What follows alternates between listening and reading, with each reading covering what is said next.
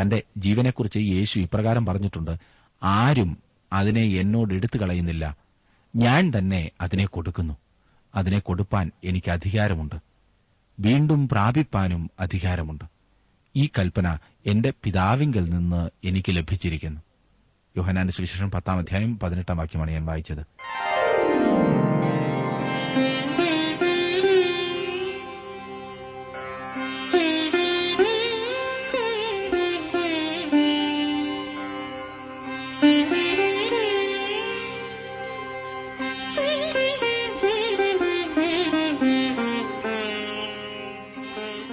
T W ആറിന്റെ വേദപഠന class ആരംഭിക്കുകയാണ്. ജീവസന്ദേശം. ജീവസന്ദേശം വചന പഠന ക്ലാസ്സിലെ ഇന്നത്തെ പാഠഭാഗം വിശുദ്ധ യോഹന്നാൻ എഴുതിയ സുവിശേഷം നാലാം അധ്യായത്തിന്റെ ഒന്ന് മുതൽ പന്ത്രണ്ട് വരെയുള്ള വാക്യങ്ങൾ. പ്രാർത്ഥനയോടെ നമുക്ക് ശ്രമിക്കാം സഹോദരൻ ജോർജ് ഫിലിപ്പ് പഠനം ആരംഭിക്കുന്നു. തിരുസന്നിധിയിൽ നന്ദിയോടടിയൻ വരുന്നു.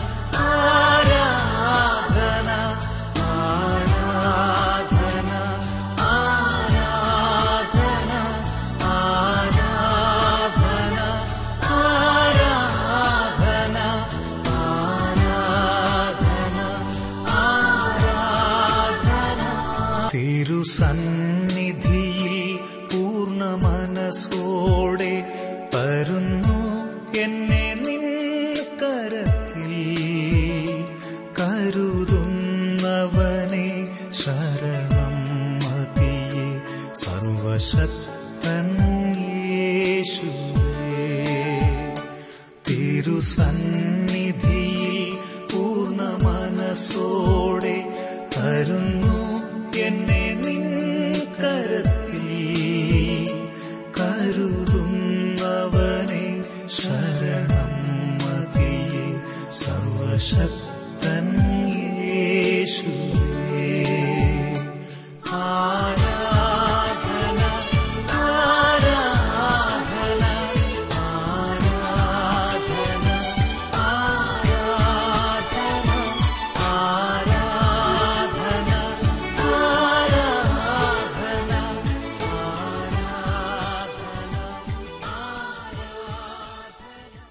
കുടുംബശ്രേഷ്ഠതയും വർഗശ്രേഷ്ഠതയുമൊക്കെ പറഞ്ഞു നടക്കുന്നവർ വാസ്തവത്തിൽ ആത്മീകമായി പക്വത പ്രാപിക്കാത്തവരാണ്. അവർ സഭയിലെ ഉന്നത സ്ഥാനങ്ങൾ വഹിക്കുന്നവരായിരിക്കാം പക്ഷേ അവർ ക്രിസ്തുമാർഗത്തിൽ ഒന്നുമല്ല. നമ്മുടെ നാട്ടിൽ ആരാധനാ സ്ഥലങ്ങളിൽ താണവർഗക്കാരും ഉയർന്ന വർഗക്കാരും എന്ന തരംതിരിവ് വളരെയേറെ കണ്ടുവരുന്നു. ഇത് ശപിക്കപ്പെട്ട ഒരവസ്ഥയാണ്. മനുഷ്യനെ മനുഷ്യനായി കാണുവാൻ സാധിക്കാത്തിടത്തോളം കാലം ദൈവത്തെ സത്യത്തിലും ആത്മാവിലും ആരാധിക്കുവാൻ സാധ്യമല്ല. ഈ കാര്യത്തിൽ നമ്മുടെ ആളുകൾ എത്ര ബാലിശമായിട്ടാണ് ചിന്തിക്കുന്നതെന്നറിയാമോ? എനിക്ക് അടുത്തറിയാവുന്ന ഒരു ഇടവകയുടെ പരിധിക്കുള്ളിൽ സഭയായി ഒരു അഗതി മന്ദിരം ആരംഭിച്ചു. ദൈവത്തെ പ്രസാദിപ്പിക്കുവാനാണല്ലോ അങ്ങനെ ചെയ്യുന്നത്. ആണ്ടിലൊരിക്കൽ ഈ പാവങ്ങൾക്ക് ഒരു ഊണ് കൊടുത്താൽ സ്വർഗത്തിൽ വലിയ പ്രതിഫലം ലഭിക്കും എന്ന് പലരും അന്ധമായി വിശ്വസിക്കുന്നു. പിന്നെ ഈ പാവങ്ങളുടെ പ്രതിഫലം എന്താണെന്ന് ആർക്കറിയാം? ഏതായാലും ഈ ഇടവകക്കാരും അങ്ങനെ തന്നെ വിശ്വസിക്കുന്നു. പക്ഷേ ചില നാളുകൾ കഴിഞ്ഞപ്പോൾ അഗതി മന്ദിരവുമായി ബന്ധപ്പെട്ട് ഒരു പ്രശ്നം. മന്ദിരത്തിലെ അന്തേവാസികളെല്ലാം കൂടി തങ്ങൾക്കും കൂടി ഇടവകയിൽ അംഗത്വം തരയണം എന്ന് അപേക്ഷ നൽകി. അവരുടെ അപേക്ഷകൾ കമ്മിറ്റിയിൽ ചർച്ചയ്ക്ക് വന്നു. പക്ഷേ ചില അച്ചായന്മാർക്ക് ഭയങ്കര എതിർപ്പ് കാരണമുണ്ട്. എന്താണെന്നല്ലേ? ആ ഇടവകയ്ക്ക് സ്ഥലപരിമിതി കൊണ്ട് പൊതുക്കല്ലറയാണുള്ളത്. അംഗങ്ങൾക്കെല്ലാം അത് ഒരുപോലെ അവകാശപ്പെട്ടതാണ്. ചേടാ ഈ എങ്ങാണ്ടുന്ന് വന്ന ഏത് ജാതിയാണെന്ന് പോലും അറിയാത്തതായ ഈ അഗതികൾക്കെല്ലാം അംഗത്വം കൊടുത്താൽ അവരെയും പൊതുക്കല്ലറയിലിടും. അവരോടുകൂടെ കിടക്കുന്നിടത്തോളം ഒരു നാണക്കേട് അച്ചായന്മാർക്ക് വേറെ എന്താണ്? ചേടാ മനുഷ്യർ വിഡ്ഢിയായാൽ ഇത്രയാകുമോ വർഗത്തിന്റെ പേരിൽ മനുഷ്യനെ തിരിക്കുന്നത് പിശാജിന്റെ ഏറ്റവും വലിയ തന്ത്രമാണ്. ഏത് കാരണത്താലും ഇതിനെ അനുകൂലിക്കുന്നവർ പിശാജിന്റെ കിങ്കരന്മാരായി പ്രവർത്തിക്കുകയാണ്. ചില സഭകളിൽ മറ്റാരെയും ചേർക്കില്ല. പക്ഷേ അവർക്ക് സുവിശേഷ പ്രവർത്തനങ്ങളുണ്ട്. ആരെയും ക്രിസ്തുവിങ്കിലേക്ക് നേടുവാനല്ല. പിന്നെയോ അതും ഒരു ചടങ്ങ്. ക്രിസ്തുവിന് സകല മനുഷ്യരും ഒരുപോലെയാണ്. തൊലി വെളുത്തവനും കറുത്തവനും കിഴക്ക് ജനിച്ചവനും പടിഞ്ഞാറ് ജനിച്ചവനും എല്ലാം യേശു കർത്താവിന് ഒരുപോലെയാണ്. ഇതിന്റെ നല്ല ഒരു ഉദാഹരണമാണ് ഇന്ന് നാം പഠിക്കുവാൻ പോകുന്ന സംഭവം. ശ്രദ്ധിച്ചാട്ടെ യോഹനാന്റെ സുവിശേഷം മൂന്നാം അധ്യായം നാം ഇന്നലെ പഠിച്ചു കഴിഞ്ഞതായിരുന്നല്ലോ. ഇന്നിനിയും നാലാം അധ്യായത്തിലേക്ക് നമുക്കൊന്ന് പ്രവേശിക്കാം. ക്രിസ്തു ശമരിയിൽ കൂടി കടന്നുപോയതിനാൽ ഈ അധ്യായത്തിൽ നമ്മുടെ കർത്താവിന്റെ പരസ്യ ശുശ്രൂഷയിലെ ഏറ്റവും പ്രധാനപ്പെട്ട സംഭവമാകുന്നു നാം കാണുന്നത്. ഞാനൊന്ന് വായിക്കാം. നാലാം അധ്യായത്തിന്റെ ആദ്യത്തെ മൂന്ന് വാക്യങ്ങൾ. യേശു യോഹന്നാനേക്കാൾ അധികം ശിഷ്യന്മാരെ ചേർത്ത് സ്നാനം കഴിപ്പിക്കുന്നു എന്ന് പരീശന്മാർ കേട്ടു എന്ന് കർത്താവ് അറിഞ്ഞപ്പോൾ ശിഷ്യന്മാർ അല്ലാതെ യേശു തന്നെ സ്നാനം കഴിപ്പിച്ചില്ല താനും അവൻ യഹൂദ്യദേശം വിട്ട് പിന്നെയും ഗലീലയ്ക്ക് യാത്രയായി. അവൻ ശമരിയിൽ കൂടി കടന്നു പോകേണ്ടി വന്നു. മൂന്നാം അധ്യായത്തിൽ രേഖപ്പെടുത്തിയിരിക്കുന്ന സംഭവത്തിന്റെ തൊട്ടു പിന്നാലെ നടക്കുന്ന സംഭവമാണിത് എന്ന് കരുതാവുന്നതത്രേ. ആ സമയം യോഹന്നാൻ സ്നാപകൻ കാരാഗ്രഹത്തിലായിരുന്നു യോഹന്നാൻ തടവിലായപ്പോൾ യേശു യഹൂദ്യദേശം വിട്ട് ഗലീലയിലേക്ക് മടങ്ങിപ്പോയി. എന്താണ് യേശു യഹൂദിയിൽ നിന്നും പോകുവാനുണ്ടായ കാരണം? എനിക്ക് തോന്നുന്നു ഒരു കുഴപ്പം സൃഷ്ടിക്കണമെന്ന് യേശുവിന് ആഗ്രഹമില്ലായിരുന്നിരിക്കും. അതായത് യോഹന്നാനുമായി മത്സരിക്കുന്നു എന്ന തോന്നൽ മനുഷ്യരിൽ ഉണ്ടാകാതിരിക്കുവാനായിരിക്കും യേശു യഹൂദ്യ വിട്ടത്. അത് മാത്രമല്ല യേശു സ്നാനം കഴിപ്പിക്കുന്നു എന്ന് പരീശന്മാർ കേട്ടു എന്ന് യോഹന്നാൻ പ്രത്യേകം എടുത്തു പറഞ്ഞിരിക്കുന്നത് ശ്രദ്ധിച്ചോ? യേശു യോഹന്നാനേക്കാൾ വിപ്ലവകാരിയായേക്കുമെന്ന് പരീശന്മാർ ഭയന്നു കാണും. എതിർപ്പ് വർദ്ധിക്കുമെന്ന് തോന്നിയതിനാൽ കർത്താവ് ഗലീലയ്ക്ക് പോകുവാൻ തീരുമാനിച്ചതാകാം. എന്തായിരുന്നാലും പിതാവായ ദൈവത്തിന്റെ സ്വർഗീയ പരിപാടി അനുസരിച്ചായിരുന്നു യേശു നീങ്ങിക്കൊണ്ടിരുന്നത്. പിതാവിന്റെ ഇഷ്ടം ചെയ്യുവാനാണ് താൻ വന്നിരിക്കുന്നത് എന്ന് യേശു നല്ലവണ്ണം വ്യക്തമാക്കിയിട്ടുണ്ട്. തന്റെ ജീവനെക്കുറിച്ച് യേശു ഇപ്രകാരം പറഞ്ഞിട്ടുണ്ട് ആരും അതിനെ എന്നോട് എടുത്തു കളയുന്നില്ല ഞാൻ തന്നെ അതിനെ കൊടുക്കുന്നു. അതിനെ കൊടുപ്പാൻ എനിക്ക് അധികാരമുണ്ട്. വീണ്ടും പ്രാപിപ്പാനും അധികാരമുണ്ട്. ഈ കൽപ്പന എന്റെ പിതാവിങ്കിൽ നിന്ന് എനിക്ക് ലഭിച്ചിരിക്കുന്നു. യോഹനാന്റെ സുവിശേഷം പത്താം അധ്യായം പതിനെട്ടാം വാക്യമാണ് ഞാൻ വായിച്ചത്. അവന്റെ സമയമാകുന്നതുവരെ അവർക്ക് യേശുവിനെ തൊടുവാൻ കഴിയുമായിരുന്നില്ല. ഈ സുവിശേഷത്തിന്റെ പതിമൂന്നാം അധ്യായത്തിൽ എത്തുമ്പോൾ യേശുവിന്റെ നാഴിക വന്നിരിക്കുന്നു എന്ന് നമുക്ക് കാണുവാൻ കഴിയും. പെസഹ പെരുന്നാളിന് മുൻപ് താൻ ഈ ലോകം വിട്ട് പിതാവിന്റെ അടുക്കൽ പോകുവാനുള്ള നാഴിക വന്നു എന്ന് യേശു അറിഞ്ഞിട്ട് ലോകത്തിൽ തനിക്കുള്ളവരെ സ്നേഹിച്ചതുപോലെ അവസാനത്തോളം അവരെ സ്നേഹിച്ചു. പിതാവിന്റെ സമയപരിപാടിയിലാണ് യേശു പ്രവർത്തിച്ചിരുന്നത് എന്ന കാര്യം ശ്രദ്ധിക്കുക. പിതാവിന്റെ ഇഷ്ടം നിവർത്തിപ്പാനാണ് യേശു വന്നത്. യേശു തന്നെ സ്നാനം കഴിപ്പിച്ചില്ല താനും എന്ന് യോഹന്നാൻ പ്രത്യേകം എടുത്തു പറഞ്ഞിരിക്കുന്നത് ശ്രദ്ധേയമാണ്. അതെന്തിനാണ് അങ്ങനെ പറഞ്ഞിരിക്കുന്നത് എന്നുള്ളത് ചിന്തിപ്പിക്കുന്ന വസ്തുതയാണ്. ഒരുപക്ഷെ അങ്ങനെ സ്നാനമേൽക്കുന്നവർ ശിഷ്യന്മാർ സ്നാനപ്പെടുത്തുന്നവരെക്കാൾ മേന്മയേറിയവരാണെന്ന് ജനം ധരിക്കും എന്ന് യേശു കരുതി കാണും. അങ്ങനെയാണല്ലോ ഇന്ന് കണ്ടുവരുന്നത്. യേശു മരിച്ച ക്രൂശിന്റെ തടിയാണെന്നും അവൻ ധരിച്ച വസ്ത്രത്തിന്റെ മുറിയാണെന്നും ഒക്കെ പറഞ്ഞുകൊണ്ട് നടക്കുന്നതുപോലെ യേശു നേരിട്ട് സ്നാനപ്പെടുത്തിയവരുടെ പിൻഗാമികളാകുന്നു ഞങ്ങളെന്ന് വീരവാദം മുഴക്കാവുന്ന ഒരു കൂട്ടത്തെ ക്രിസ്തീയ സഭയിൽ നിന്നും ഒഴിവാക്കി കിട്ടി. ഇല്ലേ? യോഹന്നാന് വളരെ വളരെ നന്ദി. ഓർക്കുക യോഹന്നാന്റെ സ്നാനം മഷിഹ വരുന്നു എന്നതിന്റെ ഒരുക്കമായിരുന്നു മാനസാന്തര സ്നാനം. യേശു സ്നാനം കഴിപ്പിച്ചത് ശിഷ്യത്വത്തിന്റെ അടയാളമായിട്ടാണ് യേശുവിന്റെ പുനരുത്ഥാനത്തിന് ശേഷമാണ് ക്രിസ്തീയ സ്നാനം ഏർപ്പെടുത്തിയത്. അങ്ങനെ യേശു വീണ്ടും ഗലീലയിലേക്ക് മടങ്ങിപ്പോയി. അവന്റെ പഴയ ആസ്ഥാനമായ കഭർണകോമിലേക്ക് അവൻ തിരിച്ചു ചെന്നു. യേശുവിന്റെ ആദ്യകാല ഗലീല ശുശ്രൂഷയെക്കുറിച്ച് മൂന്ന് സുവിശേഷങ്ങളിൽ ആദ്യത്തെ മൂന്ന് സുവിശേഷങ്ങളിൽ ഒന്നും പറയുന്നില്ല. അവർ പറയാത്തത് യോഹന്നാൻ പൂരിപ്പിക്കുന്നു. ഇനിയും ഈ അധ്യായത്തിലെ പ്രധാന സംഭവത്തിലേക്ക് നാം പ്രവേശിക്കുകയാണ്. നാലാം വാക്യം. അവൻ ശമുരിയിൽ കൂടി കടന്നു പോകേണ്ടി വന്നു. യേശുവിന് ശമുരിയിൽ കൂടി കടന്നു പോകേണ്ടതായി വന്നത് എന്തുകൊണ്ടാണ്? ആ വാക്യം വായിച്ചിട്ട് അത് കേട്ടിട്ട് ഒരു നിർബന്ധത്താൽ അവൻ ചെയ്തതുപോലെ തോന്നുന്നില്ലേ? അതെ. ഒരു പ്രത്യേക സ്ത്രീയെ കണ്ടുമുട്ടേണ്ടതിനു വേണ്ടിയാണ് അവൻ ശമുരിയിൽ കൂടി കടന്നു പോകേണ്ടി വന്നത്. മുപ്പത്തിനാലാം വാക്യം ശ്രദ്ധിക്കുക. യേശു അവരോട് പറഞ്ഞത് എന്നെ അയച്ചവന്റെ ഇഷ്ടം ചെയ്ത് അവന്റെ പ്രവൃത്തി തികയ്ക്കുന്നത് തന്നെ എന്റെ ആഹാരം. ശമുരിയിൽ കൂടി യേശു കടന്നു പോകണം എന്നുള്ളത് പിതാവിന്റെ ഇഷ്ടമായിരുന്നു. അതുകൊണ്ടത്രേ അവന് ശമുരിയിൽ കൂടി കടന്നു പോകേണ്ടതായി വന്നു എന്ന് പറഞ്ഞിരിക്കുന്നത്. അവന്റെ ലക്ഷ്യം നേരത്തെ വെള്ളം വീഞ്ഞാക്കിയ കാനാവിലേക്ക് പോകുക എന്നതായിരുന്നു. അവിടെ മകൻ രോഗിയായിരുന്ന ഒരു രാജഭൃത്യനുണ്ടായിരുന്നു. യേശു അവിടേക്കുള്ള യാത്രയിലായിരുന്നു. എന്നാൽ അവന് ശമരിയിൽ കൂടി കടന്നുപോകേണ്ടതായി വന്നു. യേശുവിന് മൂന്ന് വഴികളിൽ ഏതെങ്കിലും ഒന്ന് തെരഞ്ഞെടുക്കാമായിരുന്നു. ആ തീരപ്രദേശത്തു കൂടിയുള്ള വഴിയെ അവന് വേണമെങ്കിൽ പോകാമായിരുന്നു. ആ വഴിയെ ആയിരുന്നു യഹൂദന്മാർ സാധാരണ ഗലീലയിലേക്ക് പോയിക്കൊണ്ടിരുന്നത്. യോർദാന്റെ അക്കരെയുള്ള വഴിയെ പോകുവാൻ അവന് കഴിയുമായിരുന്നു.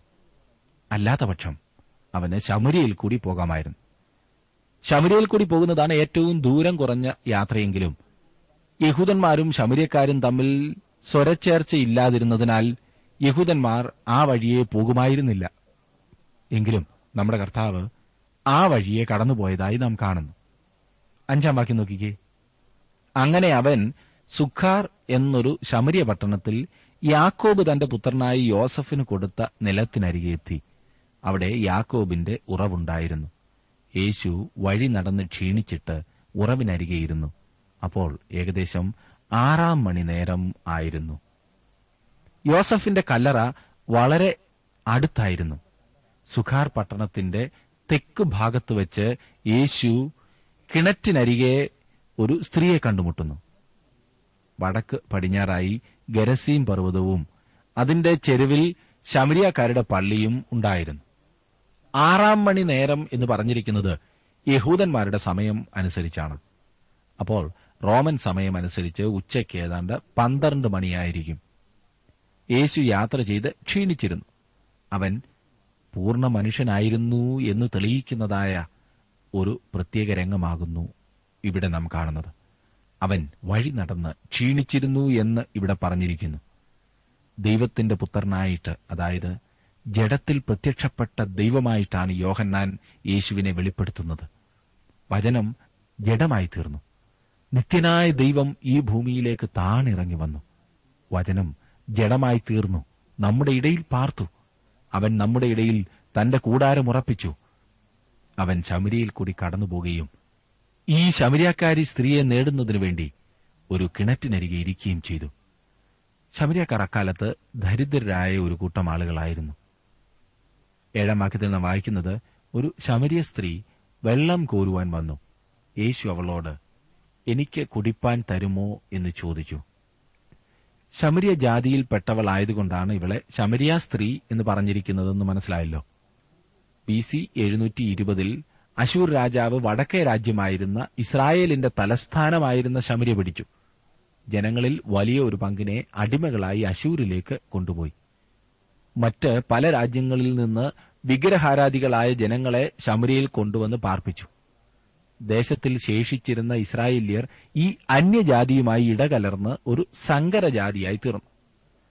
രണ്ട് രാജാക്കന്മാരുടെ പുസ്തകം പതിനേഴാം അധ്യായത്തിന്റെ ഇരുപത്തിനാല് മുതൽ നാൽപ്പത്തിയൊന്ന് വരെയുള്ള വാക്യങ്ങളിൽ നമുക്ക് ഈ ഭാഗം കാണാവുന്നതാണ്. അങ്ങനെ ഉണ്ടായതാണ് ശമര്യജാതി. ഇവിടെ ഇതാ യേശു ശമര്യാക്കാരത്തിയായ ഒരു സ്ത്രീയുമായി സംസാരിക്കുന്നു. ഇവൾ അസാൻമാർഗിക ജീവിതം നയിച്ചിരുന്നവളായിരുന്നു എന്ന് മുൻപോട്ട് പഠിക്കുമ്പോൾ നമുക്ക് കാണുവാൻ സാധിക്കും. കഴിഞ്ഞ അധ്യായത്തിൽ നാം കണ്ടതായ നിക്കോദിമോസിൽ നിന്ന് എത്ര ഭിന്നമായ ഒരു വ്യക്തിയെയാണ് നാം ഇവിടെ കാണുന്നത്. യേശു അവളോട് എപ്രകാരം ഭിന്നമായിട്ടാണ് ഇടപെടുന്നത് എന്നും ശ്രദ്ധിക്കുക. മതഭക്തനായിരുന്ന നിക്കോദിമോസിനോട് നമ്മുടെ കർത്താവ് വളരെ പരുക്കനായിട്ടാണ് ഇടപെട്ടത്. എന്നാൽ ഈ സ്ത്രീയോട് കർത്താവ് എത്ര സൗമ്യമായിട്ടാണ് മാന്യമായ രീതിയിലാണ് ഇടപെടുന്നത്.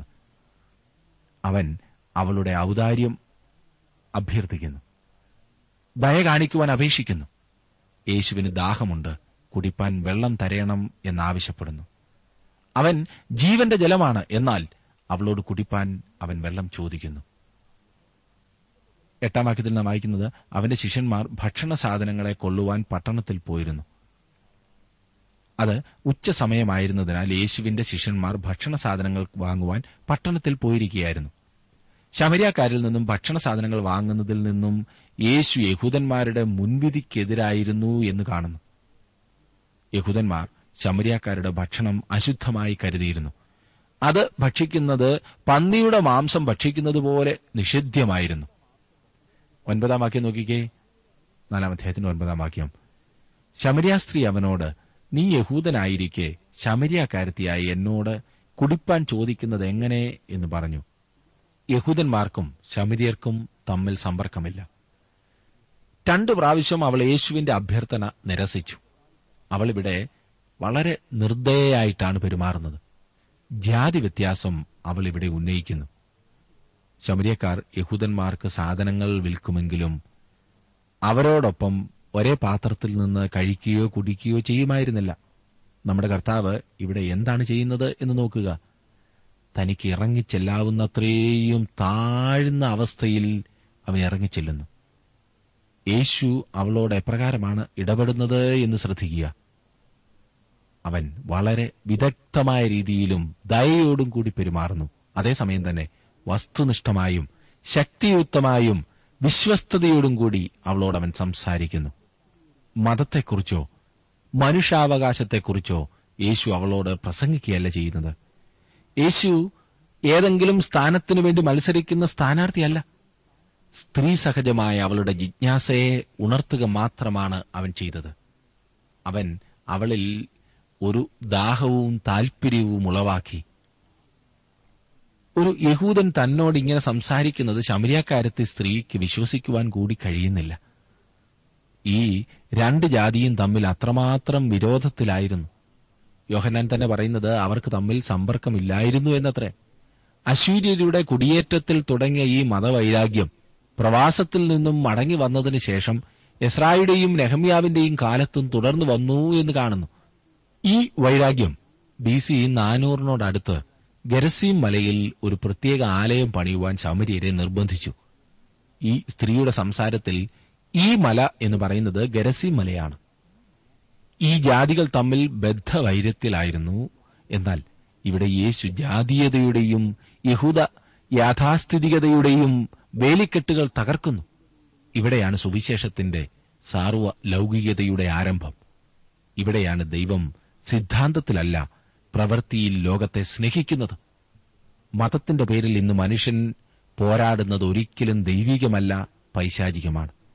ജാതിയുടെ പേരിലും വർഗത്തിന്റെ പേരിലും മറ്റും ചേരിതിരിവുകൾ ഒരിക്കലും ദൈവഹിതമല്ല.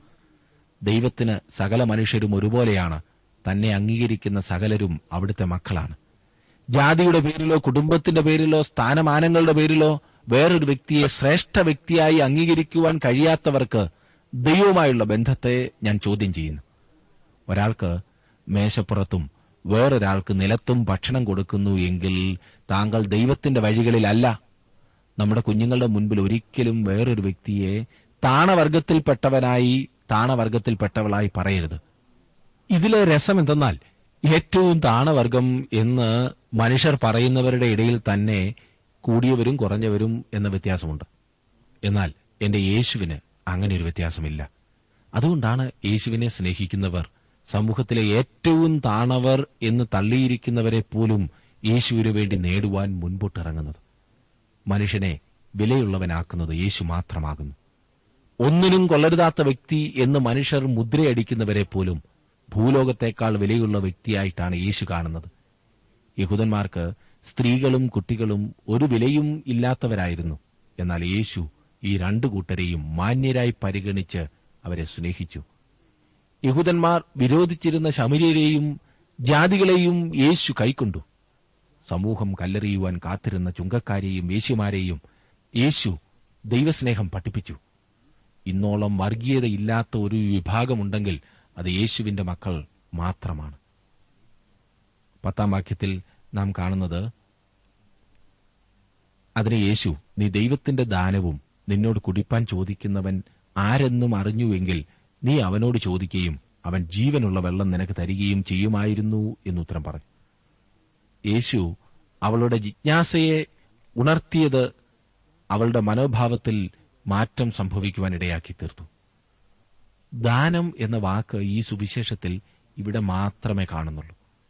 ഇവിടെ ദൈവത്തിന്റെ ദാനം എന്ന് പറയുന്നത് ദൈവത്തിന്റെ പുത്രനും പുത്രനിൽ കൂടി ലഭിച്ചിരിക്കുന്ന അനുഗ്രഹങ്ങളുമാണ്. കഴിഞ്ഞ വാക്യത്തിലെ അവളുടെ ചോദ്യത്തിന് കർത്താവ് നേരിട്ട് മറുപടി പറയാതെ സ്ത്രീയുടെ ചിന്തയെ ഒരു വലിയ പ്രശ്നത്തിലേക്ക് ഉയർത്തുകയാണ്. അവൻ ഒരു ആവശ്യക്കാരൻ എന്ന നിലയിൽ നിന്ന് അനുഗ്രഹദാതാവ് എന്ന നിലയിലേക്ക് ഉയരുന്നു. ദാഹജലം ആവശ്യപ്പെട്ടു വന്നവൻ സാധാരണക്കാരനല്ല എന്ന് അവൾ മനസ്സിലാക്കണം. ദാനത്തെക്കുറിച്ചും ദാതാവിനെക്കുറിച്ചുമുള്ള ജിജ്ഞാസ അവളിൽ ഉയരുന്നു. പതിനൊന്നും പന്ത്രണ്ടും വാക്യങ്ങൾ നോക്കിക്കേ. സ്ത്രീ അവനോട് യജമാനനെ നിനക്ക് കോരുവാൻ പാത്രമില്ലല്ലോ. കിണർ ആഴമുള്ളതാകുന്നു. പിന്നെ ജീവനുള്ള വെള്ളം നിനക്ക് എവിടെ നിന്ന്? നമ്മുടെ പിതാവായ യാക്കോബിനേക്കാൾ നീ വലിയവനോ? അവനാകുന്നു ഈ കിണർ ഞങ്ങൾക്ക് തന്നത്. അവനും അവന്റെ മക്കളും മൃഗങ്ങളും ഇതിലെ വെള്ളം കുടിച്ചു പോന്നു എന്ന് പറഞ്ഞു. അവൾ യേശുവിനെ യജമാനനെ എന്ന് സംബോധന ചെയ്യുന്നത് ശ്രദ്ധിച്ചോ? മുമ്പേ വളരെയധികം കർക്കശമായിട്ടാണ് വളരെ ക്രൂരമായിട്ടാണ് അവൾ ഇടപെട്ടുകൊണ്ടിരുന്നത്. മുമ്പേ അവൾ അപ്രകാരം വിളിച്ചിരുന്നില്ല. അവൾ ദയയില്ലാതെയാണ് പെരുമാറിയത്. എന്നാൽ ഇപ്പോൾ ഒരു മാറ്റം കാണുന്നു. ഇവൾ ശാരീരികമായ കാര്യമാണ് ചിന്തിക്കുന്നത് എന്നതത്ര പ്രധാനപ്പെട്ട വസ്തുത. കിണറ്റിലെ ജലനിലവാരത്തിൽ നിന്നും അവളുടെ ചിന്തയ്ക്ക് ഉയരുവാൻ കഴിയുന്നില്ല. അവൾ യാക്കോബുമായി തന്നെ തന്നെ ഏകീഭവിപ്പിക്കുന്ന കാര്യം ശ്രദ്ധിക്കുക. മനഃപൂർവമാണ് അവൾ അപ്രകാരം ചെയ്തത്. ബി സി എഴുന്നൂറ്റി ഇരുപതിൽ ഇസ്രായേലിന്റെ അസീറിയൻ പ്രവാസത്തെ തുടർന്ന് അവർ വടക്കുള്ളവരുമായി വിവാഹബന്ധത്തിൽ ഏർപ്പെട്ട യാക്കോബിന്റെ പിൻഗാമികളായിരുന്നു ശമരിയർ എന്ന് നാം പ്രത്യേകം ഓർക്കണം. ഞാൻ നേരത്തെയും അത് പറഞ്ഞതാണല്ലോ. ജീവിതത്തിൽ ആകെ തെറ്റിയിരുന്നവളായിരുന്നു ഈ സ്ത്രീ എന്ന് വ്യക്തമാണ്. പക്ഷേ ഗോത്രപിതാക്കന്മാരുടെ പാരമ്പര്യവും പൂർവികത്വവും അരിച്ചുപറക്കി പ്രശംസയായി ഇവൾ പറയുന്നു. എന്തൊരു വൈരുദ്ധ്യം.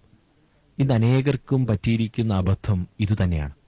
തങ്ങളുടെ ജീവിതത്തിന്റെ വഴിതെറ്റിയ ഭാഗങ്ങളെ മറയ്ക്കുവാൻ പാരമ്പര്യവും പൂർവികത്വവും പെരുപ്പിച്ചു കാണിക്കുക. ഞങ്ങളുടെ കുടുംബത്തിൽ മൂന്ന് മെത്രാന്മാരും മുപ്പത് അച്ഛന്മാരും ഉണ്ടായിരുന്നു. ഞങ്ങൾ നേരെ അവിടുന്ന് വന്നതാണ്. പക്ഷേ സുഹൃത്തെ താങ്കളുടെ ജീവിതം എങ്ങനെയുണ്ട്? അത് ശരിയാണോ? താങ്കളുടെ കുടുംബത്തിൽ ഉണ്ടായിരുന്ന ആ പ്രിയപ്പെട്ടവരൊക്കെ ദൈവമക്കളായിരുന്നു. അതുകൊണ്ട് ദൈവം അവരെ മാനിച്ചു.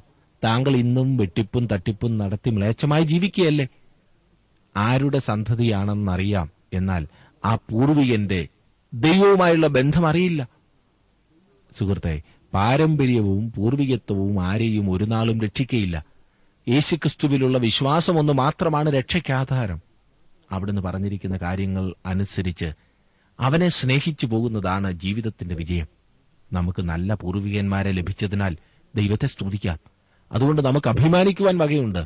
ദൈവത്തെ അറിയുവാൻ അത് നമുക്കൊരു മുഖാന്തരമായി. പക്ഷേ നമ്മുടെ ജീവിതം ദൈവത്തിൽ സമർപ്പിച്ച് ദൈവഹിതപ്രകാരം ജീവിക്കേണ്ടത് നമ്മുടെ ഉത്തരവാദിത്തമാകുന്നു അതിനായി ദൈവം താങ്കളെ സഹായിക്കട്ടെ.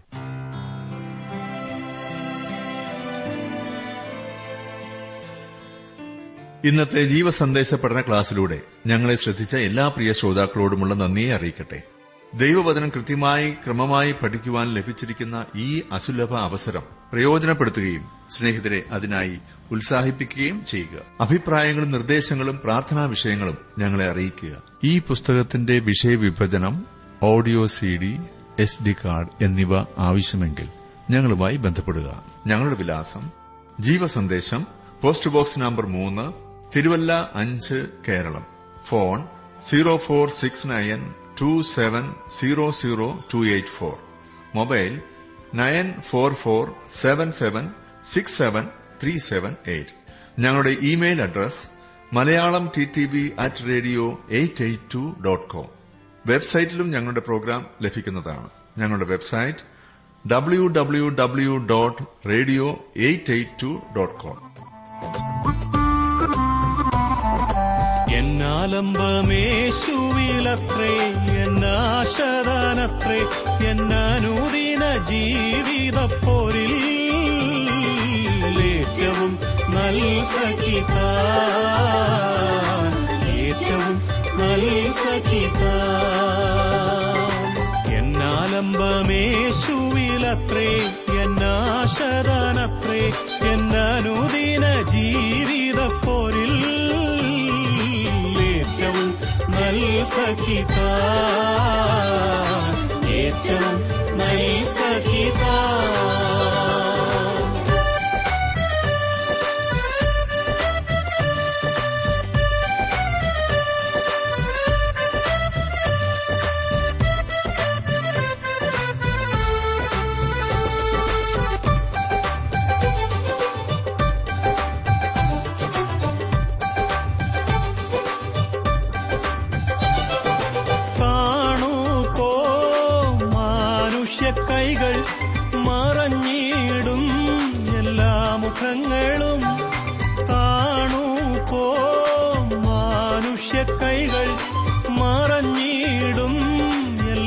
മുഖങ്ങളും കാണും ഞാനേശുവിൻ മിന്നും പൂമുഖം. കാണും ഞാനേശുവിൻ മിന്നും പൂമുഖം. അന്നേരം പ്രകാശിതമാകും എൻ ക്ലേശങ്ങൾ മാറും എന്നരുദിന ജീവിതപ്പോരിൽ ഏറ്റവും നൽ സഖിതാൻ ഏറ്റവും നൽ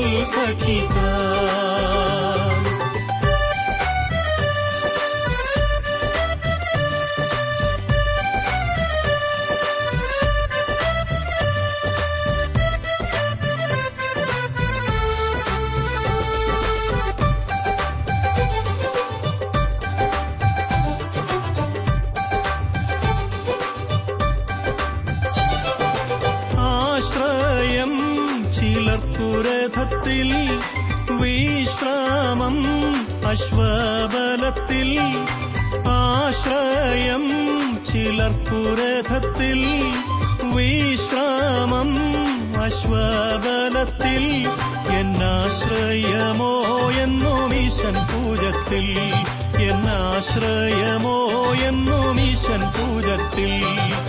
ആരെ ഞാൻ ഭയപ്പെടും പാരിൽ എന്നായുസിൻ നാളിൽ ജീവിതപ്പോരിൽ ഏറ്റവും നൽ സഖിതാൻ ഏറ്റവും നൽ